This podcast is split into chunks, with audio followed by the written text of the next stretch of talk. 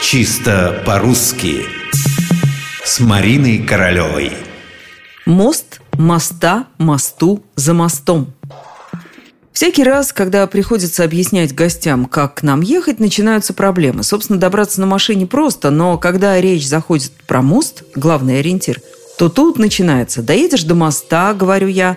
«До какого моста?» – переспрашивает гость. «Да там один мост. За мостом сразу направо».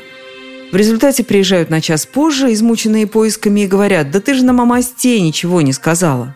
Такие недоразумения, к счастью, быстро забываются – уже через пять минут никто и не вспомнит, что добирались в два раза дольше, чем могли бы.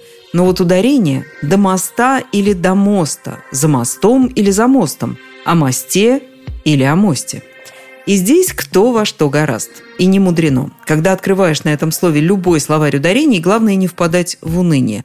Как-то разберемся, но не сразу, потому что, честно сказать, вариантов много – в орфоэпическом словаре под редакцией Аванесова нам с вами предоставляют практически полную свободу действий. С моста и с моста, по мосту, по мосту и по мосту, о мосте и о мосте.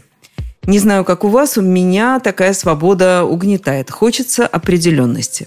Тогда берем словарь более строгий. Словарь ударений Агеенко и Зарвы – да, сказать, что здесь все без вариантов никак нельзя, но все-таки полегче. Итак, если хотите действовать наверняка, ударяйте на последний слог. Мост с моста, под мостом, за мостом, на мосту.